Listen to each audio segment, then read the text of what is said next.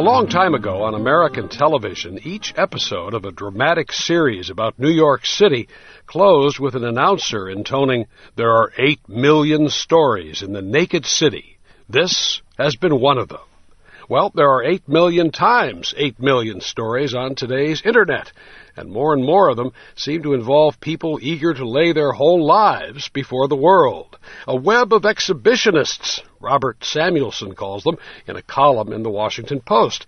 56 million Americans have accounts on a website called MySpace.com.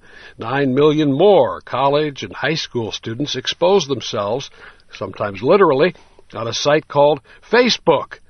These are platforms for people to explain how they perceive themselves, to show off one talent or another, or to vent about politics, their bosses, or anything they please. This has got more than a few people in trouble at work, and the explicit way in which some people reveal themselves has turned these websites into fertile hunting grounds for sexual predators. A survey just completed by the Pew Internet and American Life Project of what the researchers call technology thinkers found that in those 742 thinkers' opinions, people will, as the survey puts it, wittingly and unwittingly disclose even more about themselves in the future.